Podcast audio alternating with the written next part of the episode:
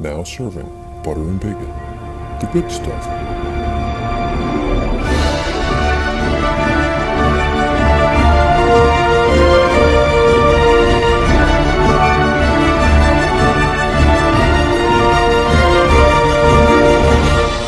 Hey everybody, it's Dean from the Butter and Bacon Podcast, CT Mickey Man on Twitter with today's Bacon Bit.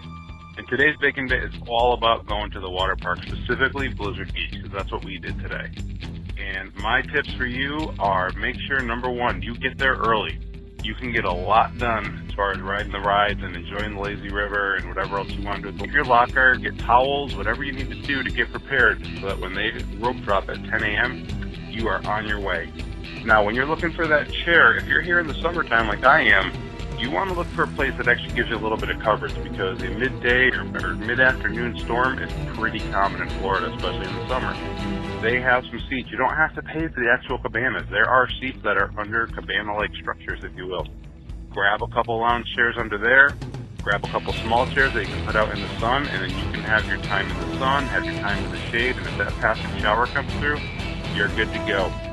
Lastly, you're going for the water slides, stay for the little donuts. Wow, those things are amazing. Dean, signing off with today's Bacon Bit. This has been the good stuff. Thank you for listening to Butter and Bacon.